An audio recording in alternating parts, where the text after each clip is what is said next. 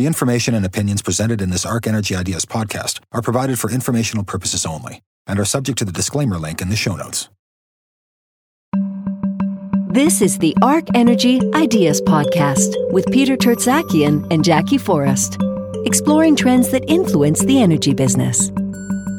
Welcome to the Arc Energy Ideas Podcast. I'm Jackie Forrest. And I'm Peter Tertzakian. while we're back in studio, still socially distanced. Jackie, I see you're still, I don't know, a good two meters as we're supposed to be in front of me on this Yeah, long table in the studio.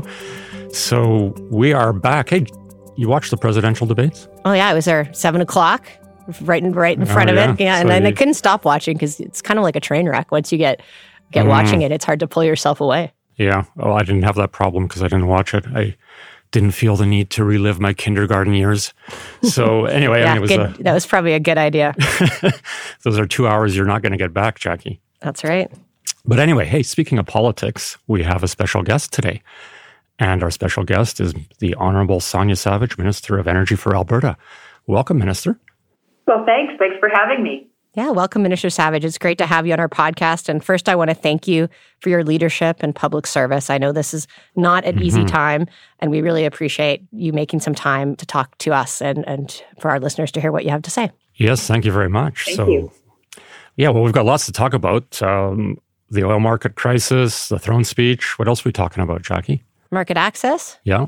And uh, future vision for Alberta. So we'd like to hear from you on and some of the new things that uh, Alberta government's working on around energy. Yeah, perfect. So maybe before we get started, though, for the benefit of our audience, Minister, maybe tell us a little bit about yourself before you came to office and uh, how you got into politics. Well, sure. It's. Uh, I guess I've been now in this position, been elected for about a year and a half. Some days it feels like a decade. So much has has happened in in that short period of time. But I guess before politics, I spent 13 years in the pipeline industry, almost 13 years, with background in, LLM, Masters of Law in Environment and Energy, specializing in energy regulation. And why did I run? I guess uh, through the years working in the industry, I saw the impact, the devastating impact, not only to the industry, but, but to the province of some of the challenges with market access, with uh, the anti fossil fuel conversation. I thought I could bring some experience to the table. And I guess little little known to me, and unfortunate for me that I was uh, given the portfolio of energy. So you know, it seems like a decade ago. Reflecting over the last year and a half, when I started, First, we were dealing with a lot of issues related to market access and the inability to get pipelines built, things like curtailment, the crude by rail deal from the previous government, uh, Bill C69 and Bill, Bill C48. I thought at the beginning of this year we were making a lot of progress on market access. We were getting pipelines built. Trans Mountain was underway. We had had some important decisions in the Supreme Court to give us a path forward on uh, the duty to consult. But then we had the price collapse. The COVID Mm. hit with the price collapse when our focus shifted from from some of the things we had worked on in the early part of our mandate to looking at uh, production shut-ins, storage filling, OPEC meetings, Well, you certainly did hit the ground running and, and you had that background to be able to do that. So we're fortunate for that. We're going to talk about some of these topics that you just mentioned, but let's talk a bit about the oil market crisis. Yeah. While oil prices have recovered, $40 is still a challenging price level. And I know you've been maintaining an active dialogue with the industry, and that's been greatly appreciated. What are you hearing? How are companies coping at this stage?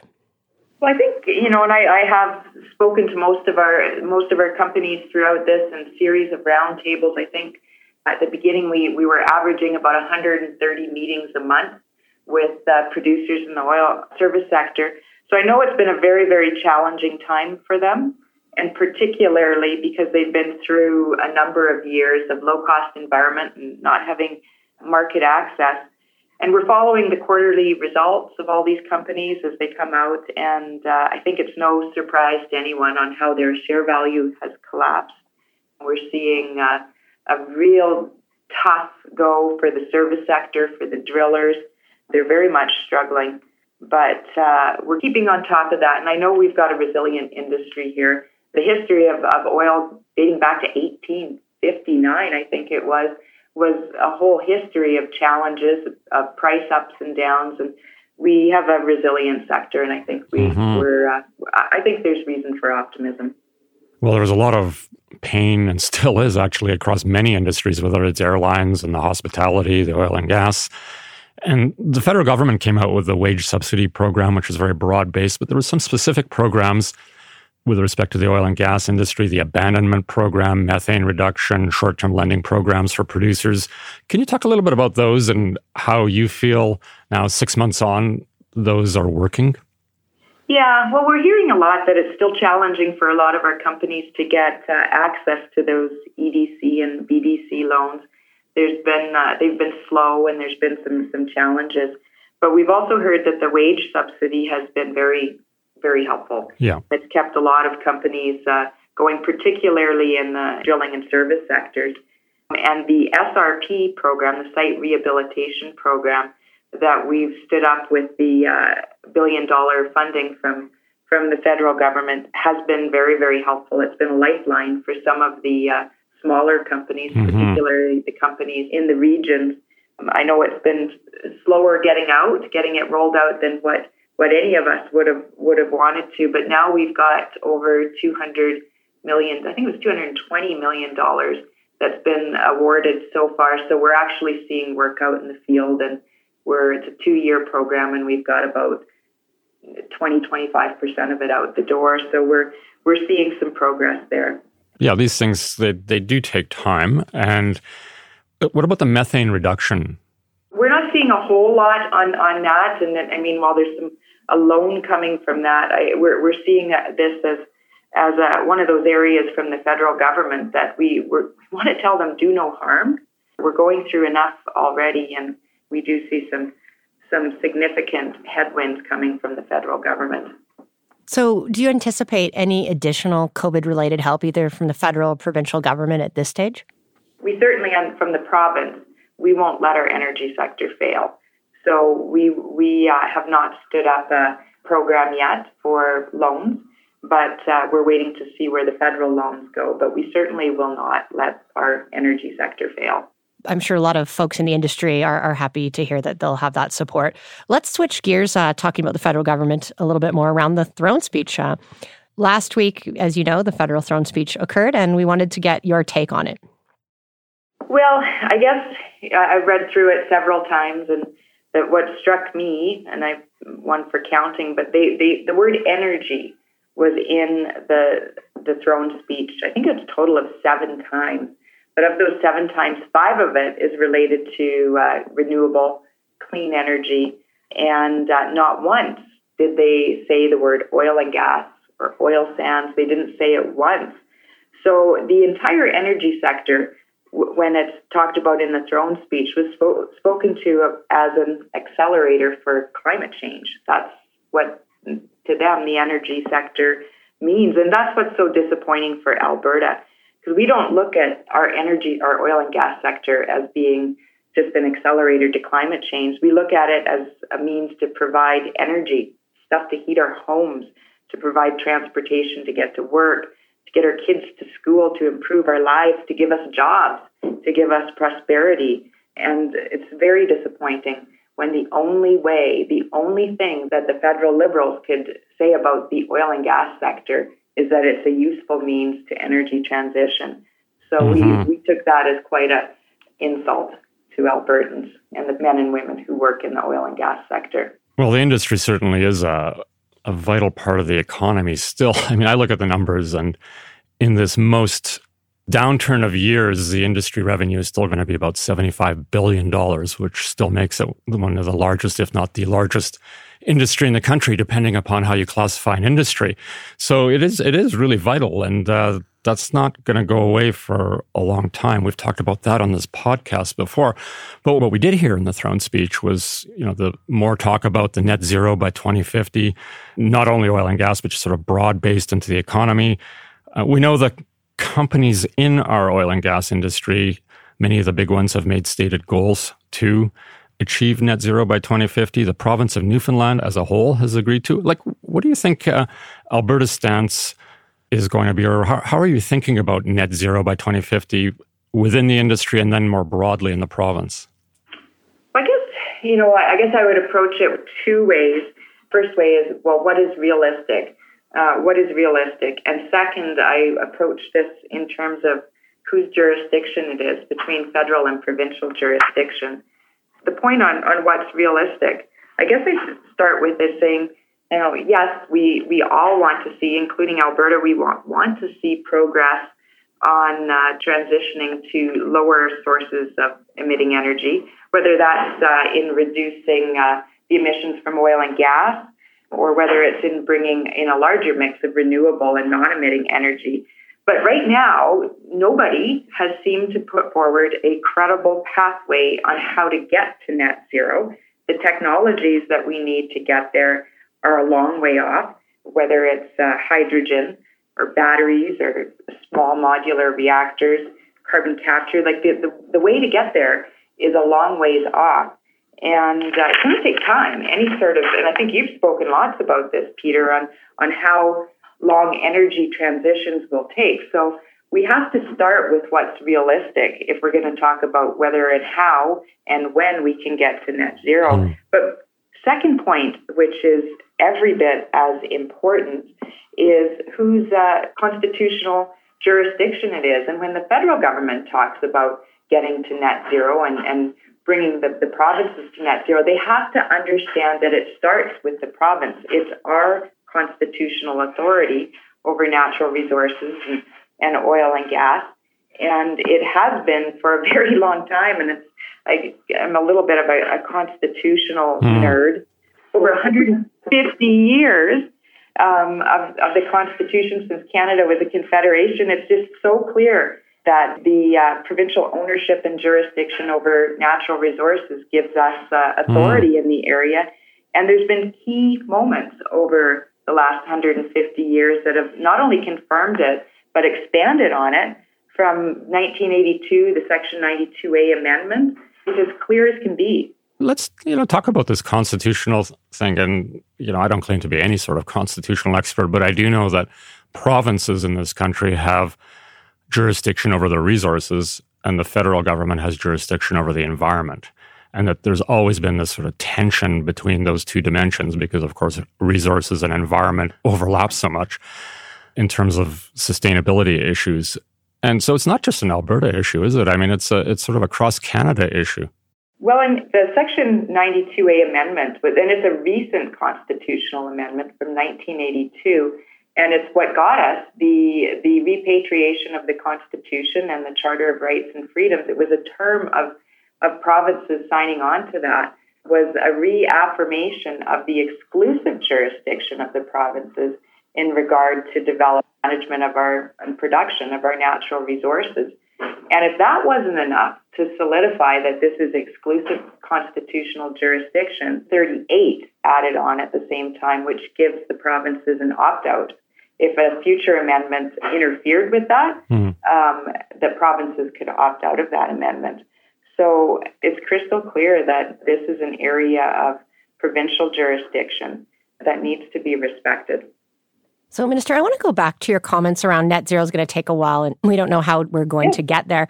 On the positive side of the throne speech, you know, it did mention help for industry, including the natural resources sector, to transform to meet net zero future. I thought, you know, could this be an area of future collaboration? You talk about things like hydrogen and and um, you know CCS, for example. They're going to take billions of dollars of investment, and could this be an area where we could work together, and that would drive jobs and, and economic growth here in Alberta, and get help from the federal government? Yeah, there, there definitely are areas that we we can and we are working together with the the federal government, and I think you you hit on some of them with uh, hydrogen, geothermal mines and mineral strategy, things to, that we can uh, access to resources like lithium, vanadium, and uranium, mineral resources that are used in, in clean tech, as well as small modular reactors. So there are a lot of uh, areas of, of uh, collaboration with the, the federal government. And we know that there's going to be more investment in the decades to come and a growing interest in these areas. And we want to be able to attract that investment to Alberta and Canada wants to attract it to to all of Canada. So there's a there is some very good opportunities to work together with the, the federal government in in that area. Mm-hmm. Yeah, I mean it's uh, it's really actually some of these areas are very exciting and help. They, they are large scale potential diversification and pivots. So it's uh, really important. We've discussed on our podcast to be pursuing these sorts of areas. So that uh, that's important. Well, we talked about the presidential debates at the outset, and of course, there is a possibility, depending upon how you handicap the election, that Joe Biden gets in. You've committed one and a half billion dollars plus a six billion dollar loan guarantee to the Keystone XL pipeline. Biden said back in May that he would cancel that KXL project if he's elected. How do you view that risk, the the, the Joe Biden risk, in terms of the financing? Well, I guess first first of all, we we committed and, and invested into KXL pipeline because the project proponent was was going to abandon it. And uh, we, we see going forward, it's difficult to imagine another major cross-border pipeline project being being proposed under Bill C-69. So it was the last remaining project that had been approved here in Canada, but not constructed or under construction. So we it was important to us in Alberta to ensure that that uh, that go forward on the U.S. side, you know, it's I don't want to get into, especially after watching the debates last night. I don't want to get into predicting the outcome of the election and, and where this might go. But I, I would just point out that the way it, this should be looked at is that this is an important project on both sides of the border, both here in Canada and, and in the United States. There's jobs and economic benefits to both countries. But more importantly, there's a, a larger energy security issue here for both both countries. We have an integrated energy market, particularly when you look at heavy oil. The refineries in the Gulf Coast uh, use use heavy oil, which is Canada has an abundance of, and the other sources of, of supply for the heavy oil are, are, are in decline. Mexico, Venezuela. Mm-hmm. So the U.S. needs uh, access to our production as much as we have need access to the market. Mm-hmm. But the final area, and the one that that gets sometimes gets forgotten about in all the, the, the heated rhetoric, is the environmental partnership we have. That here in Canada, we're their best partner. We lead in ESG indicators. Their refineries need access to heavy, there's no better source to get it from from Canada in terms of uh, ESG and environmental environmentally responsibly produced production. Mm-hmm. You know, the whole issue of energy security was a big one, oh, certainly 10 years ago, maybe even up to six or seven. And with the rise of American shale oil and a whole bunch of things, uh, it sort of got lost a little bit. There's no question the Mexico and Venezuela issue is a looming big one. Their declines in production are pretty notable. And that that spells opportunity for Alberta and Canada as a safe and secure supplier. But you know, further to your point about that, I'm still wondering what the Americans are thinking about this. I mean, is it even on the Democratic policy radar, the whole energy security thing? Well, if it's not, it should be, because uh, they need energy to heat their homes, to, transport, to run their economy. Their refineries need access to uh, crude, and if they're not going to get it from Canada, where are they going to get it from? They got to get it from somewhere, and it's going to, to come from from other jurisdictions that have lower environmental standards. That's why I think it's so important um, to, to mm-hmm. continue to repeat that over and over. Is that your countries are going to continue to have a use for oil and oil and gas. Every single credible forecast says that oil and gas will continue to dominate the energy mix for decades to come. And if it doesn't come from Canada, it's going to come from somewhere else. That's just a fact. Some may not like that fact, but it, it is a fact. And I think it's uh, it's, it's mm. the underpinning and it's the starting place for every single conversation on energy, including the underpinning for every conversation on how we get to lowering emissions and how we potentially get to net zero. You have to start with the factual. Uh, you have to ground your discussion in facts. Well, Minister, and now that the U.S. is declining, uh, not growing in their production because of COVID, maybe they will consider energy security a little bit higher than they may have in the past. I wanted to, before we leave market access, talk about the TMX construction. How is it progressing? And, you know, do you expect this long awaited pipeline will ultimately be completed? Well, everything is encouraging coming from, from TMX. Everything that uh, we've seen has been very, very in, encouraging on where the construction is at. We keep in, in touch quite regularly, and I think there, like a lot of the construction is, is already done uh, around the Edmonton area and in Alberta in general. They're uh, under construction in BC. It's progressing forward. Everything we've heard is that it will be in service on schedule. All the legal and regulatory hurdles have been completely cleared. There's no uh, legal challenges left. The Supreme Court cleared out the, the remaining and last legal challenge. So I think it's under under construction, and I, I'm quite confident that it will be be concluded in, in a timely manner. Let's talk about natural gas. It's our low cost resource here. It's tremendously abundant. We know we've got the LNG project being constructed on the west coast. Um, do you expect LNG exports to grow, or you know, more broadly speaking, actually, I know also your government's looking at natural gas policy in a, in a very holistic manner. Can you talk a little bit about all that?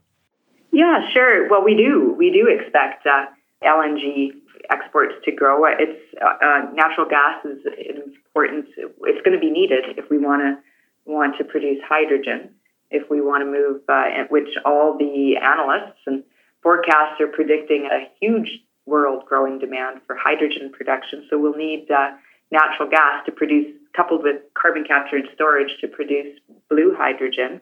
And it's also important, and it'll be used, uh, utilized in to uh, convert coal to gas for electricity generation. So there's a huge future for for natural gas, as well as a, a future in, in petrochemical mm-hmm. development. So um, there is uh, definitely a growing growing opportunity for gas.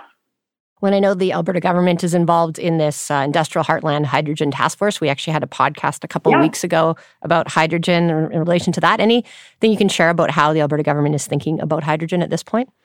Well, we, we certainly know it's got a it's got a very successful future, and you, you're going to be seeing shortly a natural gas strategy rolled out by Associate Minister uh, Dale Nally and with myself and the and the Premier involved in rolling out that strategy which is quite exciting because there really is a future for natural gas. You'll be hearing a lot more about it in the days and weeks ahead. Mm-hmm.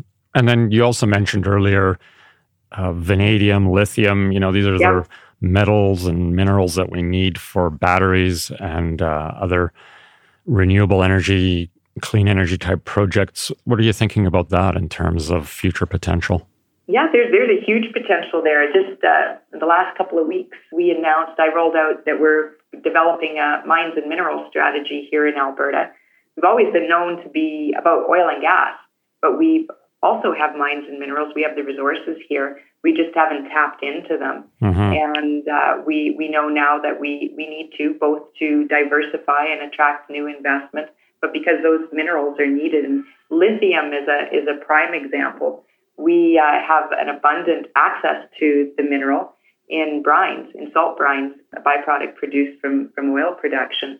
And uh, we've got the technology and the innovation and the processes to extract it from mm-hmm. those brines. So we've got a, a significant interest in near term investment in, into that. So we're working on a mining strategy and have struck uh, an advisory council to to help us develop the, the types of regulations and processes to be uh, mm-hmm. predictable and certain and, and attract that investment so that we don't lose that opportunity here in Alberta. Yeah, I always say to people, you know, the it's not just about infrastructure as in the physical sense. To be able to pursue things like hydrogen or lithium or vanadium and all these other things, you need the regulatory you and do. fiscal yeah. in- infrastructure around it. We have a over a century of regulatory fiscal infrastructure around oil and gas and uh, other things, and forestry as well. But I mean, these are new areas. So putting those sorts of things in place behind the scenes is really important to attractive capital. Well, and it's my it's the area that I love most in in the energy regulation. So we'll be rolling out a new regulatory regime for geothermal. Mm. Oh, good. So in in the fall, and and you're right. We don't have the the rules and regulations for for geothermal development in, in place, but we will have it in place very shortly. We'll be rolling out uh, that in the fall. And for mines and minerals, it's the same thing. We don't have a regulatory process for exploration and development of mineral resources. So we will be working on that in the fall and rolling out legislation in the spring. So you're right. It's, it's interesting. I find it interesting that Alberta, with all that potential, has not pursued that mm-hmm. in the mm-hmm. past. But yeah. uh, we, we certainly are now. We're, we're pursuing it aggressively and putting everything we have into it because we see new opportunities that we want to capture. Well, and I think uh, that has been a barrier to geothermal for sure, in, in not having that regulatory framework, and uh, yeah. obviously for minerals as well. And you know, when I think about the world of minerals, there's a lot of countries that don't do it in an ESG friendly way. And I think we can really differentiate ourselves if we do it right to supply these minerals and have a, a, supply chain that some of these technology companies and electric car companies can, you know, know is is ESG friendly. Yeah, you're you're absolutely right. All right, I wanted to quickly ask you about uh, carbon capture storage. I mean, we are, we are leaders. Uh, we've got our Quest project in the heartland, which sequesters carbon. We have the world's largest CO2 pipeline, just started in June. And we have our first enhanced oil project using CO2 in central Alberta. However, we do have much greater potential. And there are concerns that the policy here maybe doesn't support it as much as other places like the United States. Any thoughts in terms of CCS and how we can continue to grow this industry in Alberta and, and help us meet those low carbon targets that many of the companies have set out and the federal government as well? Alberta's led the way in carbon capture and storage. We're one of the first places in the world that put in, in place a structure, a regulatory structure, and the certainty on it, on who owns the pore space. But we do see it, there's a lot of applications for it in producing blue hydrogen, producing hydrogen from natural gas, but the emissions from the natural gas are captured and, and sequestered so it's, it becomes blue, which is, is non emitting. So we see some enormous opportunities there. But we also have heard and we're seeing industry look towards uh, using carbon capture for uh, manufacturing, heavy industry, things like cement production. So there's definitely opportunities. And it's the one thing that's pretty clear is there, there isn't a path that I see that, that would get any place to, to net zero without carbon capture and storage. So we've uh, been leaders in it in Alberta, and we see it's going to be part of that solution going forward. Yeah, in the United States, they've got these policies that are favorable to attracting capital to carbon capture and storage. Like Jackie, what is it? Is it the Q45? Q45. Yeah. yeah. Are, oh, in the States. Yeah. yeah. Do you think we would implement policies like that here? We're going to be pressuring the federal government to do that. I mean, if the federal government is serious about uh, helping the provinces, again, it's in the provincial jurisdiction on some of these, but if the federal government is serious about getting to, to net zero. They're going to have to look at carbon capture utilization and storage and having to be find ways to bring more investment in it. They're going to have to be serious about small modular reactors as well as uh, hydrogen, which involves to get there in Canada is going mm-hmm. to involve carbon capture and storage. So when you say they they have to get serious, you know, part of that seriousness then is providing fiscal instruments yep. such as the Q45, which is a, a, a tax related instrument mm-hmm. at the federal level to be able to attract capital and get, get companies to come in here and invest the money? Absolutely. We have to be competitive, both from uh, the uh, fiscal, uh, mm-hmm. uh, providing favorable tax treatment, but we also have to provide a, a uh, regulatory environment that provides the certainty to attract investment. We have to have that. And I, I think as we're, we're moving forward out of to, to economic recovery and how to attract some of this this new investment. The federal government's going to have to take a very serious look at Bill C69 and the processes created under that and how that piece of legislation will actually be counterproductive to bringing in this some of this new investment. Okay, so lots of potential future collaboration with the federal government to, to get all of these projects going. With that, we've come to the end of our time. We want to thank you, Minister, for joining our yeah, podcast and you. your leadership. Well, thank you. Thank you so much. If you enjoyed this podcast, please tell someone else about it and rate us on the app that you listen to. For more ideas and insights, visit arcenergyinstitute.com.